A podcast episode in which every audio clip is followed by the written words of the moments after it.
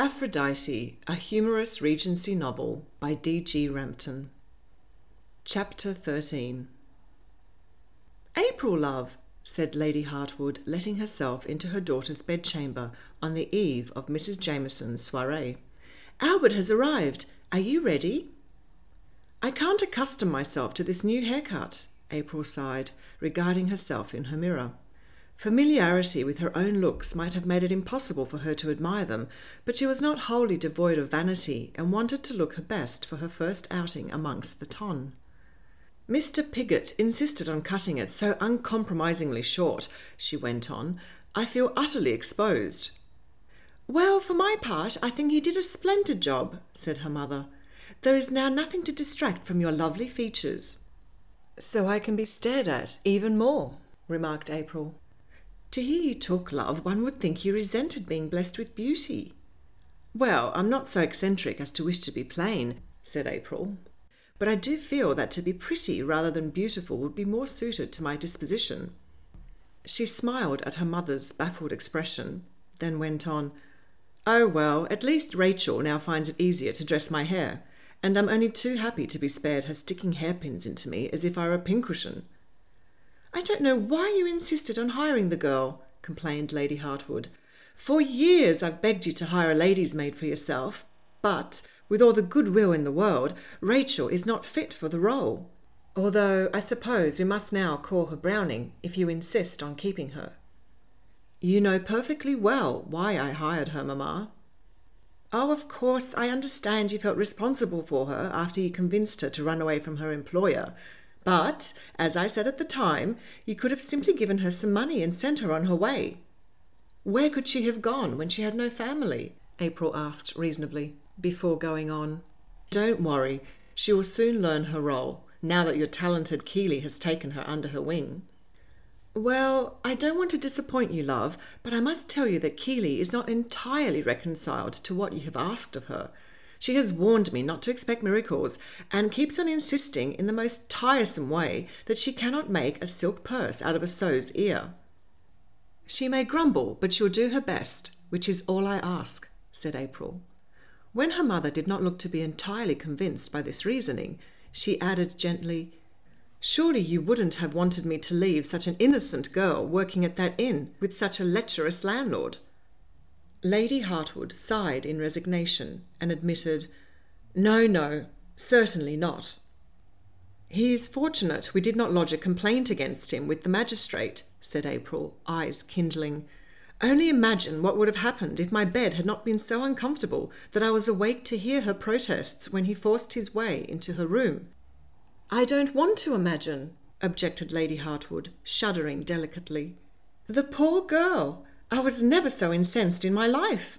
And although I might wish that you had not taken such an active role in the matter, for you know, love, it was not at all ladylike to clout the man with the bedpan, I was nevertheless delighted when you rendered him unconscious. He will think twice before forcing his attentions on another woman. And as for his atrocious beds, well, I don't believe I slept a wink myself that night. I surely had the lumpiest, most ill filled straw mattress in the entire kingdom. If it had been shaken and turned once in all its years of service, I would count myself astonished. And the sheets were not aired, no matter what that horrible man said to the contrary. April could not help smiling. It was unclear from this speech what her mother found more shocking their landlord's lascivious intentions or his lack of housekeeping skills. That whole episode is best left forgotten, went on Lady Hartwood resolutely, for all our sakes. And as for your haircut, love, it looks charming on you, and you have no need at all to feel self conscious or exposed. April regarded herself in the mirror again. I suppose I shouldn't feel exposed when this new gown covers me so admirably. Lady Hartwood eyed the high necked evening gown a little dubiously. She was not used to seeing her daughter dressed in such a concealing style. Still, there was no denying the sky blue silk had been expertly moulded to her shape and looked surprisingly dashing. With its straight skirt, puff sleeves, and a neckline that reached almost to the chin, Madame Franchot had created a gown that was stunning in its simplicity. There were no frills or lace to mar its sleek silhouette, only a row of pearl buttons that marched daintily down the bodice, over April's bosom and finished where the skirt of the dress gathered under her bust. I look as if I've joined a nunnery, April remarked dispassionately. Oh, nothing of the sort. No nun would allow herself to be seen in such a tight bodice, I assure you, said her mother. April threw her a twinkling look. Then perhaps I should be concerned that I'm revealing too much. Lady Hartwood's brow creased as she contemplated this possibility. I'm only teasing, Mamma, laughed April. I'm certain I'll be the most soberly dressed woman there tonight. Now let us go and join Albert before he loses all patience with us. A few minutes later, with their cloaks draped over their arms, the ladies walked into the parlour off the vestibule, where Leighton had placed Lord Paisley and given him a glass of sherry with which to fortify himself while he waited. Upon their entrance, his lordship put aside his drink and came forward to kiss his betrothed, saying with awed appreciation that no one could hold a candle to her. Lady Hartwood blossomed into even greater beauty under his adoring gaze. And you, my dear, look as pretty as a picture, Lord Paisley told April. You are bound to have an offer of marriage before the end of the night. Thank you for the warning, she returned, eyes full of laughter. I'll make sure to be on my guard for foolish gentlemen. And may I say, Albert, you are looking very fine yourself this evening. There's something different about you, but I can't quite put my finger on it. Yes, dearest, you are looking very handsome, agreed her ladyship. Are you wearing a new coat? Lord Paisley looked pleased and a little self conscious, and putting back his shoulders, straightened to his full height. Yes, the coat is new. Actually, I've had to buy several coats recently. It was easier to replace them than to have them taken in. Taken in? Albert, are you by chance on a reducing diet? Lady Hartwood asked with a good deal of surprise. I want to look my best for you, my love, he owned sheepishly. Ahem. well, then, we'd best be off. No point in standing around when the carriage is waiting. I think it suits you very well, April told him with a smile as she passed him. Then she walked on ahead to allow the affianced couple a few minutes alone. By the time Lord Paisley's coachman pulled up in front of Mrs. Jameson's townhouse, it had started to rain with considerable force. His lordship, fearing for his companion's satin slippers, had the happy notion of carrying them from the carriage to the glass and steel portico that extended from the house to the pavement. Are you certain, dearest? asked Lady Hartwood, eyeing him with trepidation. Perhaps your footman could assist me. I wouldn't wish to to crumple your evening clothes. Her betrothed might have lost some weight, but that did not blind her to his limitations. A Corinthian he was not. No, no, I insist, my love, he replied. My fellow is already wet, and besides, we need him to hold the umbrella. Lord Paisley heaved himself out of the carriage and stretched out his arms to her. He looked so eager to prove himself that she did not have the heart to resist further. She tightened her grip on her cloak and gave a brave little nod. His lordship then surprised them all by picking her up with great aplomb and, looking vastly pleased with himself, carried off his fragrant bundle to the cover of the portico. April laughed and slid across the seat to the open carriage door to shout, Bravo! after him. A figure appeared before her suddenly, and she drew back in surprise. Hugh offered her the smile that had intruded on her thoughts far too often over the last few days, an intrusion she could have happily done without. Can I be of assistance? he asked. Thank you, but no, Mr. Royce. Albert will return for me shortly. I see I'm still sunk below reproach if we're back to Mr. Royce. Was my behaviour so abominable? You know it was, she retorted before she could stop herself. But she did not want to be reminded of the whole embarrassing episode in his phaeton, and added quickly, However, I don't regard it, I assure you. I've become quite used to your odd manners. Now please, get out of the rain. Albert will be back for me soon. I think carrying your mother has finished him off, he replied. If you don't want to end up in a heap on the ground, you'd best let me help you. No, really, there's no need. Please, just see to your fiancée. It was Miss Starling who sent me to you, he said. April looked past him and saw her mother talking to Miss Starling on the steps of the townhouse, while Lord Paisley leant against a column and appeared to be attempting to catch his breath. How kind of her, she murmured, uncertain how to feel about such magnanimity. Come, you'll be quite safe with me, he told her. Seeing no alternative, April gave her permission and averted her gaze so she would not have to look at him in the eye as he drew near. In a quick, businesslike manner, Hugh put an arm around her waist and another under her knees. Are you ready? he asked, his breath tickling the sensitive skin below her ear, exposed by her haircut. Yes. she cleared her throat. Her voice had come out a little too huskily for her liking. After a slight hesitation, he asked, Do you have your reticule? We wouldn't want to send some poor servant back into this weather for it. She looked down at the twisted silk cord around her wrist. Yes, I have it. A pause followed. Perhaps we should wrap the carriage blanket around you, he said in a gruff voice. Your cloak will be ruined otherwise. April was surprised he was taking the time to think of such details when he stood in the downpour, with only the small amount of cover provided by the umbrella Lord Paisley's footman held for him. That won't be necessary, she replied, daring to look at him. His countenance was unnervingly close to her own and was set in a frowning expression. I know, my hair is ridiculously short, she remarked, feeling self conscious all of a sudden. No, he offered up. She regarded him inquiringly, and he added, It isn't too short. A small smile turned up the corners of her mouth. Pray don't overwhelm me with compliments. I like it, he said simply. Personally, I think I look like an altar boy, she remarked. Hugh did not immediately reply, and she had ample time to feel the weight of his scrutiny and the impropriety of their close proximity and to notice, despite the dim light, that his eyes were a dark, stormy grey and not brown as she had supposed. A strange heat began to permeate through her. She knew it was in her best interests to force her gaze away from him, if only she could do it. Nothing about you resembles a boy, he said in a terse voice, and then, without warning, lifted her out of the carriage and walked off with her so quickly the footman holding the umbrella had to rush to catch up. In the space of a few seconds, April was deposited on her feet under the portico. Thank you, she said briskly, shaking out the raindrops from her cloak. Hugh nodded once and made his way up the shallow steps to his fiancee's side, and, taking her hand, placed it in the crook of his arm. April fixed a polite smile on her lips and followed. Good evening, Miss Starling, she said.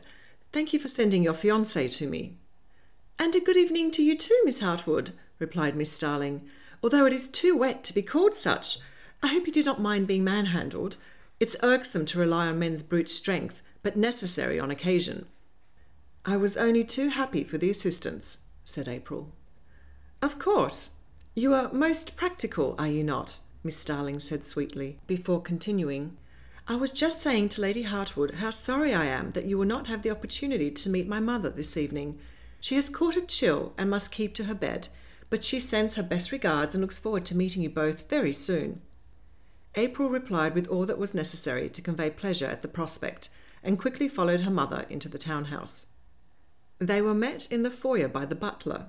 Once their damp outer garments had been handed over to this commanding individual and his minions, he led them up the stairs to the first floor and showed them into a spacious double drawing room where Mrs. Jameson herself was waiting to greet them.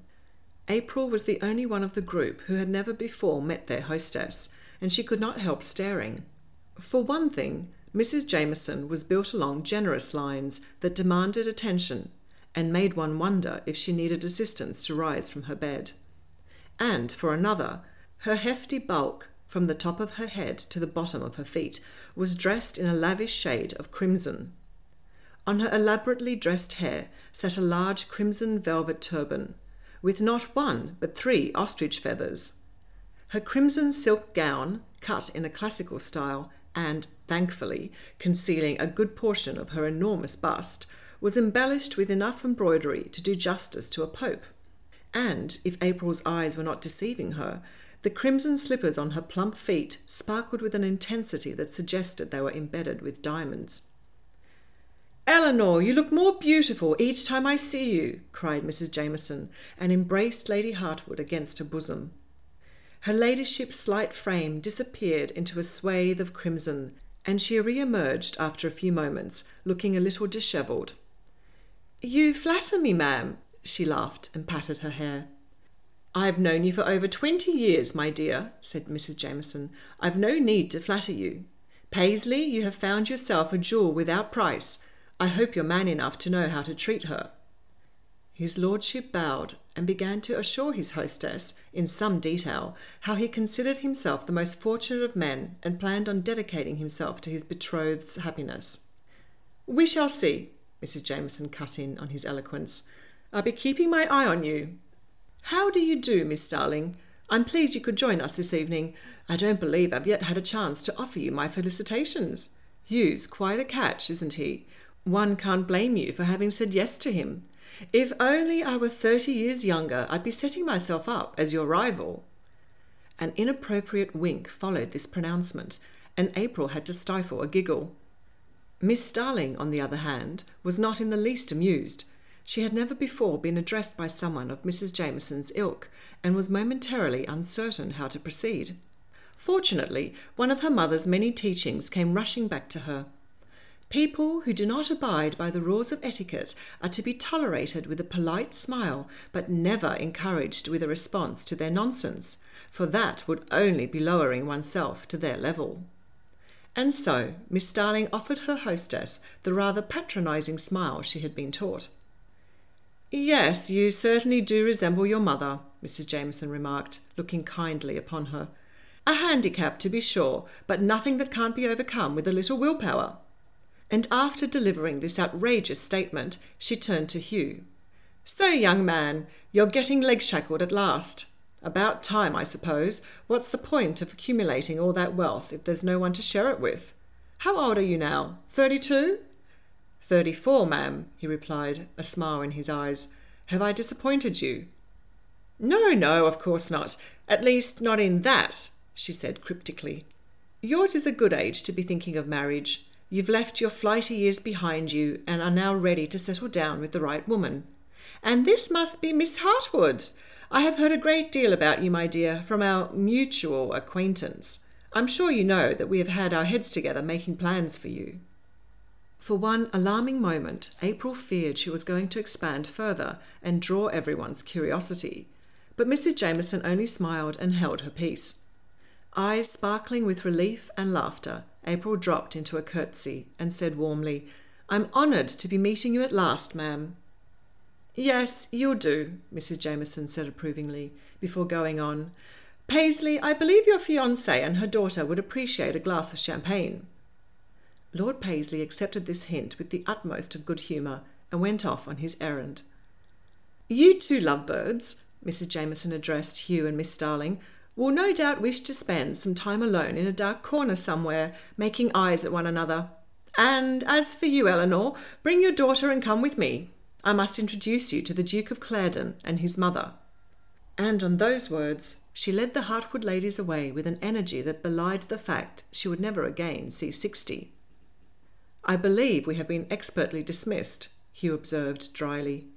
Pulling his gaze away from April's retreating form, he found it necessary to exercise his gallantry by raising Miss Starling's hand to his lips.